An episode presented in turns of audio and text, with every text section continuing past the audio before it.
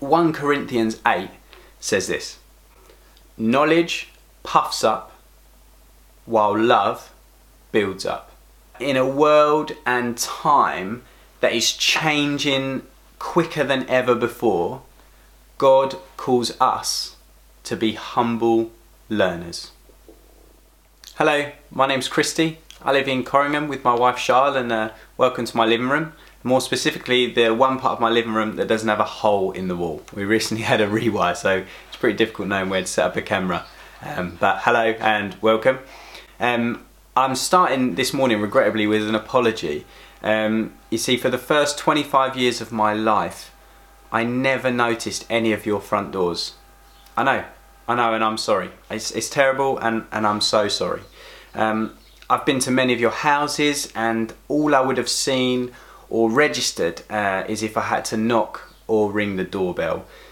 That is until my wife Charlotte and I, we recently moved house and we needed to get a new front and back door. Now, when someone hands you a catalogue and tells you how much things are, and suddenly you're forced to make so many decisions you never knew existed. Um, what sort of frame do you want? What colour do you want the frame to be on the inside and the outside? Um, windows, sure. How many? How big? What size? And um, what style? Um, door handles. What shape do you want those? What colour? Locks and on and on and on and on. Oh my goodness! And of course, every decision was agonising. Charlotte and I were both very opinionated about the doors. Uh, and now, well, now, every day when I walk to work, every house I walked past on our COVID daily walks, you know I'm checking out their front doors. Seashell? That's how nice anthracite grey would have looked. Oh dear, they could do with a nice new door like us. That's an interesting shape. Does it suit the house, though? People talk about the Bible as being the living word of God sometimes, and I think part of what that means is that it grows with us. So as I experience more of life, um, I understand the Word of God better, I understand the Bible better, and equally as I grow in my understanding of the Bible, I grow in my understanding of my own experiences and my own life. And I see this in this funny, silly example about the doors. Um, you see, right back at the beginning of the Bible, in, in the book of Genesis, um, in the creation story, we read about the tree of knowledge of good and evil. Um, you see, in the book of Genesis, God creates everything. He creates all the space and then he fills all the space and then he creates man and it is very good. Um, in Genesis chapter 2, we see this. Now the Lord God had planted a garden in the east, in Eden, and there he put the man he had formed. The Lord God made all kinds of trees grow out of the ground, trees that were pleasing to the eye and good for food. In the middle of the garden were the tree of life and the tree of knowledge of good and evil. And the Lord God commanded the man, You are free to eat from any tree in the garden, but you must not eat from the tree of knowledge of good and evil, for when you eat from it you will certainly die. Now, here we often read knowledge of good and evil as being knowledge of what is good and what is evil on a sort of morality scale or on a morality basis. More likely, the meaning here is that good and evil are just opposite words used to cover everything. Um, a bit like our modern, you know, English phrase, the good, the bad, and the ugly. Um, so it's more like a knowledge of, of everything. Um, and in the past, this is the kind of thing that I might have taken, you know, a stance against. Have been like, you know, why why didn't God want us to know everything? What is God hiding? But I'm not sure it was like that. In the Genesis account, one of the things um, Adam and Eve realise when they're tricked into eating from the tree of knowledge is that they're naked. They see not just each other's bodies, but their own bodies in a way they hadn't before. Similarly, this is how I felt when I was handed the catalogue to design my own front door. Not because I was naked, but because suddenly my eyes were opened to something that I'd previously given no thought to uh, and considered completely unimportant and inconsequential. And what this knowledge has, has done in me is it's led me to judge my very literal neighbours uh, and consider my own choices and therefore maybe even me to be better and above them and their choices. Even though six months ago it meant absolutely nothing to me. I believe that knowledge is really important, and uh, this is not a message to lead us towards ignorance. You could label all of my problem here as, you know, well, ignorance is bliss. But I don't think that's quite complete enough. 1 Corinthians 8 says this Knowledge puffs up, while love builds up. I'm here today really to say that in a world and time that is changing quicker than ever before, God calls us to be humble learners. And I think we can do that in three ways. One, we need to posture ourselves as lifelong learners. Two, we need to continue to learn how to humble ourselves. And number three, leading lives that put loving one another above being right. So Paul says here that knowledge puffs up. Uh, the same word in other places in Corinthians says pride or, or arrogance. Knowledge about love can lead us to become arrogant, superior. The biblical opposite to love is not hate but fear. So, what does knowledge with fear become? Well, I think in our modern times we can often see knowledge without love as outrage, social outrage, uh, and judgment, and this idea of arrogance. You saw it with me with the doors. It made me more arrogant, but also we can see when when people think they know when people think they know the right answers, it leads them become really angry. And we see this particularly in social media. People become outraged at, at certain things. Why are people so stupid? Why do people only think this? But really, what we mean is people who don't think like me are wrong, uh, which again is this idea of pride. In 1 Corinthians chapter 8, Paul continues from there. He says, Those who think they know something do not yet know as they ought to know. I'll read that again. Those who think they know something do not yet know as they ought to know. Paul here is giving us a warning. He's warning us against presumption. Sometimes we think we know something, or even we know a small part of something without knowing the whole, and actually that can be really damaging. You see, when we think we already know something, we can become unable to be taught further. The bit of knowledge we do have becomes a barrier to true knowledge. I've had this countless times. I'm sitting, I'm listening to someone, and I'm like, oh yeah, I know this. And I, I switch off, uh, and everything new that they might have said just goes past me because I think, oh yeah, I know about this, so I'll, I'll be alright. I pretty, I'm pretty much get this. Um, that's not good. and the reason that's not good is because it becomes a barrier to true knowledge. And it only fuels this idea that if we think we know, maybe we don't know as we ought to know. Actually, another reason this is damaging is because it just leads us to become magnets for misinformation. Fake news. The University of California asked this question to some of its students. How many animals did Moses take onto the ark? You might be surprised to know that only 12% answered correctly. None. It wasn't Moses' ark, was it? It was Noah's ark.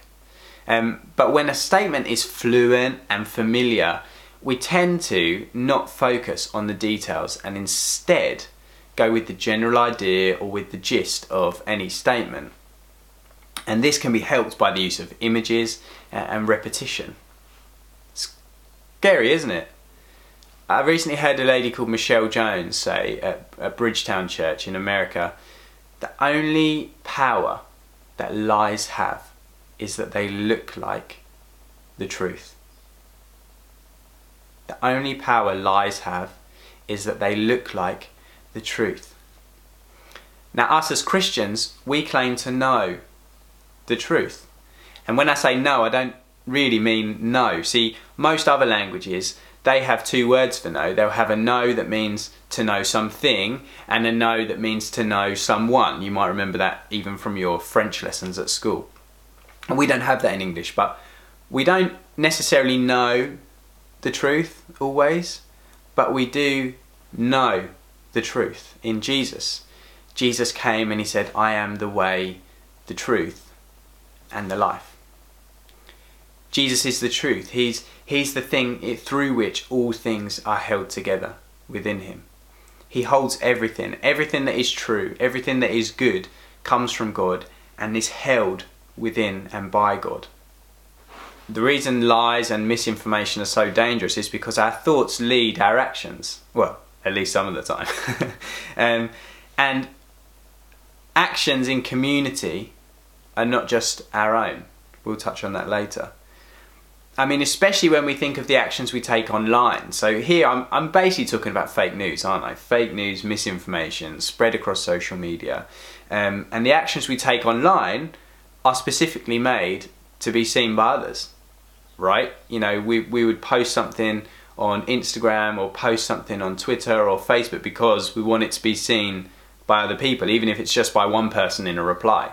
But these things are specifically public, and with so much of our lives operating in digital environments that you know, if you've watched the Social Dilemma recently on Netflix, you you'll be very aware right now that that these digital environments they cater to our every click, our every search, our every interest, and we just exist in echo chambers that fuel our own bias and that feed these ideas of um, presupposed knowledge that we know a bit, that we know enough, or that we think we know, but we might not know as we ought to know. Basically, often we actually currently live in a culture that is intentionally puffing us up. Let's look a bit at humility. When I um, spoke last year, I took this verse out of Romans that said, I do not understand what I do. For what I want to do, I do not do, but what I hate, I do. and uh, I think lots of us related to that. And the answer that I thought I found to that problem, um, with the help of James Dunn, um, the theologian, um, was that later on in Romans, Paul says, The mind governed by the flesh is death, but the mind governed by the spirit is life and peace. See, unlike Adam with the tree of knowledge, we have to choose obedience. Choose to accept that we don't always know the answer. We have to recognize the truth in us that um, I do not understand what I do. So if we don't understand what we do, maybe we all don't always understand what we think. And actually, we do the things we do not want to do. But what I hate, I do. Maybe actually our motives, our thought processes, the things that we hold true, are not always true. Maybe they just hold power in our lives because they look like the truth. Instead, a mind governed by the Spirit is life and peace. Maybe there's something within us and within our minds, something we have to engage with, with our brains, to say, God, I choose your ways here. I choose to listen to you. I choose to spend time with you. I choose to turn away from this way of thinking. I choose to turn away from these things that I hold so tightly onto that inform so much of the way I live and actually to hear what you have to say about those things. We have to choose obedience and that's hard. That's hard because it's an accepting that we're wrong and accepting that we don't know uh, and it's really it takes confession and an apology. But we know that through God we'll always receive love, mercy, grace, and forgiveness for any wrongdoing and for any wrong thinking. God will forgive us and He'll show us how to turn that into good. Well, how can we do this? I, I mean, I think, you know, there are some simple things that we can do to, to counter this and to, to continue to choose obedience and to choose to humble ourselves. We can do simple things like reading a whole article on the internet and not just a headline. We can do this by listening to other people and not just thinking about what we're going to say next. And we can pray, asking for God's kingdom to come and God's will be done, not our own. Jesus says, Love the Lord your God with your mind, all your mind, all your body, and all your spirit. Lives with active minds, fully engaged with what God is doing in our lives and in the world around us. Love. Paul said, Knowledge puffs up and love builds up. In this chapter, the context for the rest of this chapter is that Paul is talking to the church in Corinth, which was very much of a Greek culture, an ancient Greek culture, um, about a situation where, you know, most meat available for eating uh, was sacrificed um, to idols in different idol temples. And uh, some people knew, some of the Christians in Corinth knew that, you know, idols were just nothing. You know, there's God, there's one God, uh, and He's above everything, and idols are just nothing. So they don't mean anything, they hold no spiritual power over me. So actually, I can eat meat that's sacrificed to idols because there's only one God, and the idols mean nothing. Um, but others didn't want to eat that meat and actually would be worried and fearful about eating that meat because they still came from that Greek culture of, of thinking these idols held a place and they hadn't quite got to that stage in their journey of faith where they understood God to be the one true God who ruled over everything and who could rule within them as well. Now, Paul agrees that this first group were right. Yeah, Paul agrees that actually, yeah, you are right in what you say. We, we all know there is one God. He says this We know that an idol is nothing at all in the world, and that there is no God but one. For even if there are so called gods, whether in heaven or on earth, uh, as indeed there are many gods and many lords, yet for us there is but one God, the Father from whom all things came and for whom we live. And there is but one Lord, Jesus Christ, through whom all things came and through whom we live. Okay, so Paul recognizes that. He says, Yeah, you are right in what you think. But he also says this. He goes on to say this. Be careful, however, that the exercise of your rights does not become a stumbling block to the weak. For if someone with a weak conscience sees you with all your knowledge eating in an idol's temple, won't that person be emboldened to eat what is sacrificed to idols? So this weak brother or sister for whom Christ died is destroyed by your knowledge. When you sin against them in this way and wound their weak conscience, you sin against Christ. Therefore, if what I eat causes my brother or sister to fall into sin, I will never eat meat again, so that I will not cause them to fall. So here you can see that Paul is saying, I would rather never, ever eat meat again than to cause someone else to misinterpret his actions as idol worship or move away from this idea of there being one God and just fall back into their old cultural habits and, and patterns that actually were were damaging and were wasteful. See, what Paul is choosing here, he's choosing to be loving over being right. He knows, he says here, be careful, however, that the exercise of your rights. You know, he knows you're right, you can. You're at liberty to do this. You're free. You've got freedom in Christ. Paul talks about freedom in Christ. He's saying you're free to do this. You, of course, you can do it, but maybe right now, don't. He's saying not everyone understands fully and so just don't. I mean, this can make us angry. You think, well, of course I can. Of, of course I can. They're just wrong. They're just thick. They just don't understand yet. Maybe I'll, I'll just teach them. I'll, I'll, I'll post something about it. I'll, I'll put something constantly in my Instagram story every day until they understand. Because right now they're getting in the way of what I want to do. And what Paul says is, well, do you know what? Actually, what's more important is to care for one another. Paul understands, he knows all too well that rarely does any action we take only affect us. We exist in community. That's just a fact. People see the way we live our lives, even if it's just one other person sees.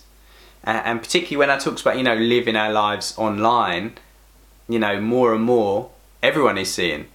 So we live lives that are more and more public, potentially, but we know, and Paul knows, that rarely does any action we take only affect us. Even the things we do in secret, will not only affect us. So let me just round things off here. I've talked about lots of things. Let me try and crystallize what I'm trying to say. In a world that is changing faster than ever, we're watching the news every single day, hoping that things don't change, right? Things are changing quicker than ever. It's hard to keep up, but what I'm saying is, I think God is calling us as Christians in this time to humble ourselves, to choose to keep learning, and to choose to love others above being right. The truth is, I was right six months ago because what my front door looks like is still unimportant, inconsequential. We, we only needed one because the one we had didn't open, close, or lock, which is quite an important function of a front door. But I have to recognise now that the way I see it has changed, and I have to have a mind that's governed by life and peace, that's governed by the Spirit, that I don't hold on to those things too tightly, that I don't allow that to infuse the rest of my body and the rest of my thoughts to judging my neighbours, to becoming arrogant and to being puffed up. What would have been better for me when I chose my front door would have been to be a humble learner. To be interested and, and recognise all the different choices that, that people all around me have made when choosing a front door, all the things that go into it. Actually, you could learn that. I've now learnt that and I could maybe help someone else who goes through that another time or give some advice from my experience. But I can be humble about it. It's just a door still. Recognize things for the worth that they have. And, and perhaps I can only do that if I say, God, I want a mind that is governed by your spirit, that is life and peace. Have minds that continue to be humble learners, that we can take this ever changing world. We're, we're watching the news every single day, hoping that things don't change, but things are changing really quickly, and we need to be able to recognize those changes, pick up all the things that are happening. We need to be able to soak up and learn and have minds that engage with the world around us so that we can bring the truth that is Jesus. Through our minds governed by the Spirit that is life and peace, we can know the way, the truth, and the life, and we can humbly ask God, Your kingdom come, Your will be done in a world that we understand and can engage with with our minds.